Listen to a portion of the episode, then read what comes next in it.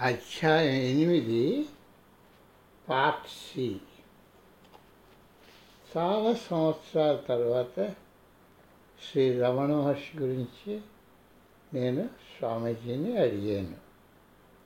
అరుణాచలంలోనున్న మహర్షి వద్ద చాలా నెలలు తను చదువుకోవడానికి తన గురువుగారు పంపారని ఆయన నాకు చెప్పారు. భారతదేశ మైదాన ప్రాంతాలలో ఉత్తమోత్తమ యోగి శ్రీ రమణ మహర్షి శ్రీ ఆదిశంకరాచార్యుని అపర అవతారం అనే ఆయన శ్రీ ఆదిశంకరాచార్య అపర అవతారం ఆయన ఆయన మన సాంప్రదాయాన్ని కూడా చెంది ఉన్నారు అని స్వామీజీ చెప్పారు. మేము మా కేంద్రం కట్టడానికి పనిచేస్తున్న ఆ చలికాలం ఆకురాలే మొదటి నెలలు మంచు కురుస్తూనే ఉంది. స్వామీజీ భారతదేశం నుండి తిరిగి రాలని మరలా వదంతులు మొదలయ్యాయి. మియాపోలిస్లో ఉన్న డాక్టర్ ఆర్య ఈ వదంతులు పట్టించుకొని చికాగో బృందాన్ని వచ్చి చూడాలని వారు ఎలా పనిచేస్తున్నారో చూడాలని తలచారు ఆయన ఫోన్ చేసి తను రావడం గురించి ప్రస్తావించారు జాన్ స్వాట్స్ మిగతా డైరెక్టరు అది బాగోలేదనుకున్నారు వారి పని ఇతరులు తనిఖీ చేయనవసరం లేదని తేల్చి చెప్పారు. దానితో కోపాలు పెరిగాయి. పక్షాలు తీసుకున్నారు. వ్యూహాలు పన్నీరు.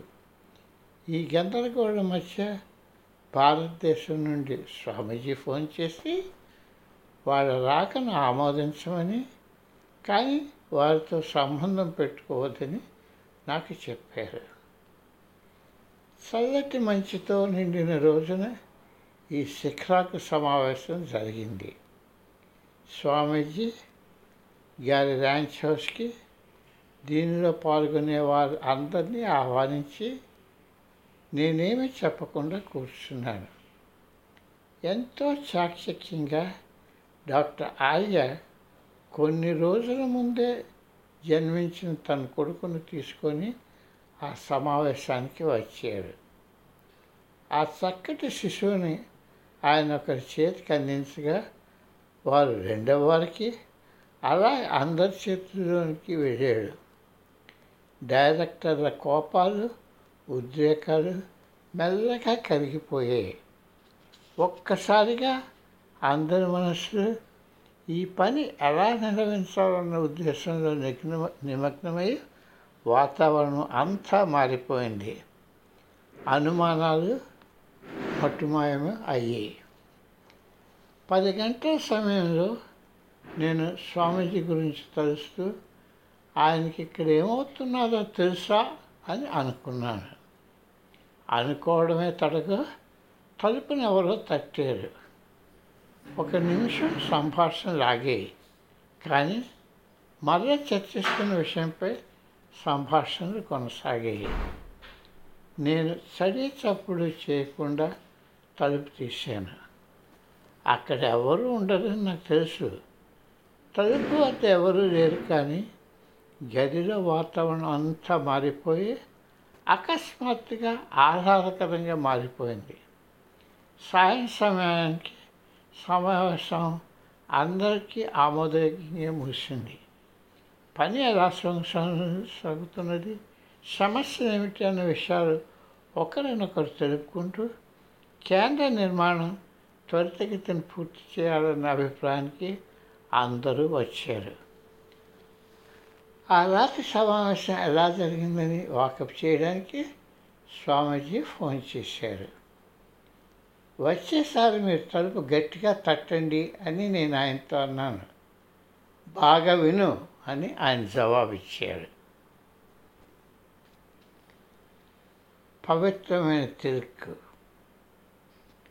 జో లూబనిక్ ధర్మాశ్వాస లేకుండా ఆ చలికాలంలో నేను తెరసా ఏమీ పని చేయలేకపోయేవారు దొంగ తీయడానికి వీలు కాని ఎలక్ట్రిషియన్ ప్రపంచాన్ని దేదీప్యమానంగా చేయమని దేవుడు ఆశేషించడమో కేంద్రం ఎంతో కాంతితో నిండి ఉండాలని ఆయన కోరిక.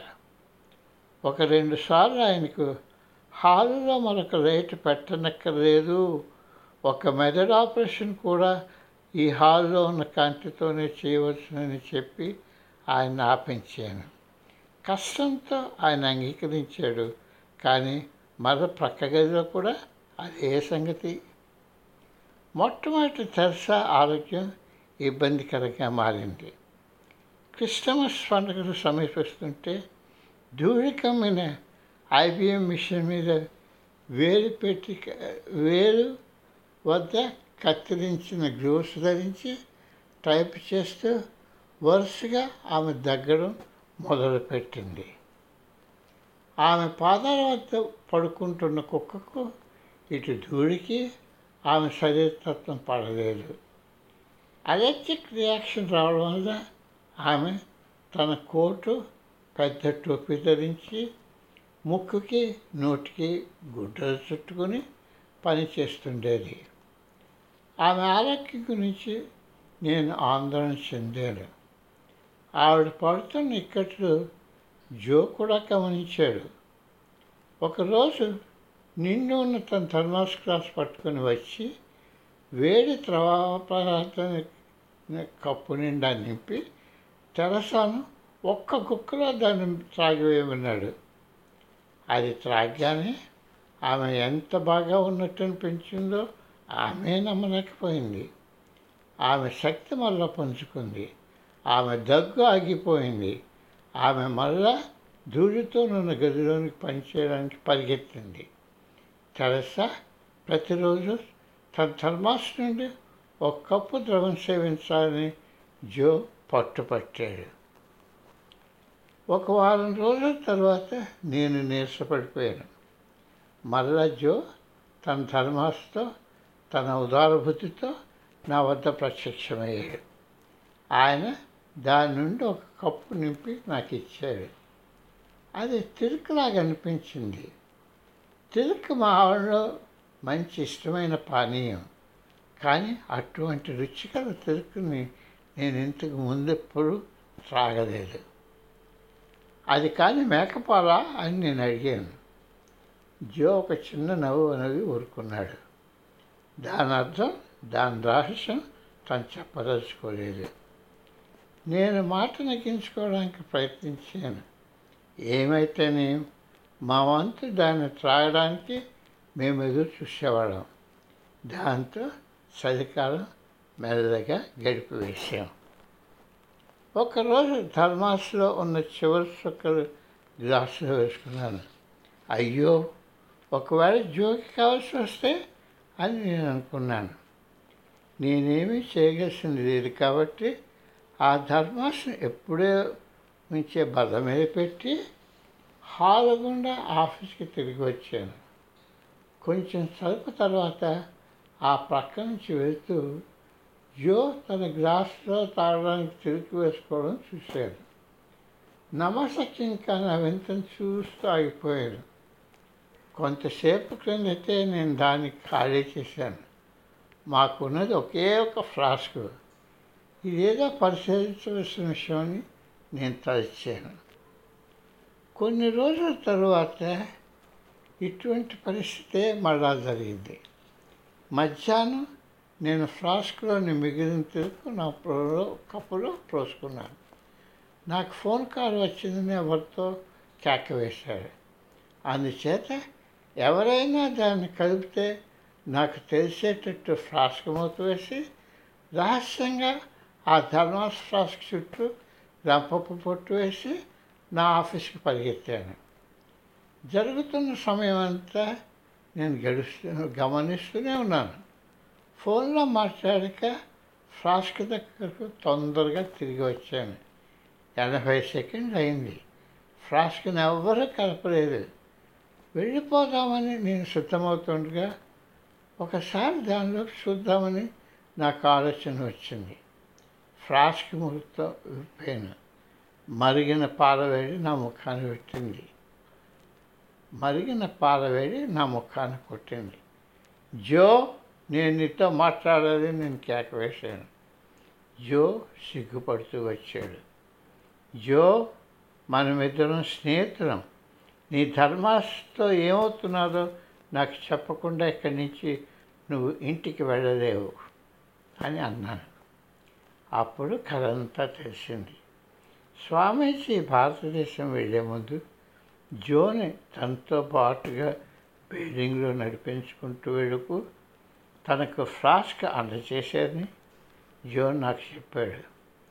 దానిలో నుండి జో ఒక కప్పు పానీయాన్ని త్రాగాలి. ఆ పునరుద్ధరణ సమయంలో ఎవరైనా అలసిపోయినప్పుడు కానీ ఆరోగ్యం బాగలేనప్పుడు కానీ వారికి ఒక కప్పు పానీయం ఇవ్వవచ్చు. తనతో పాటుగా ఫ్లాస్క్ను ఇంటికి తీసుకుని వచ్చి రాత్రి వంట చేసే టేబుల్ మీద ఉంచాలి. దానంతట అదే నిండిపోతుంది అని జో ముగించాడు.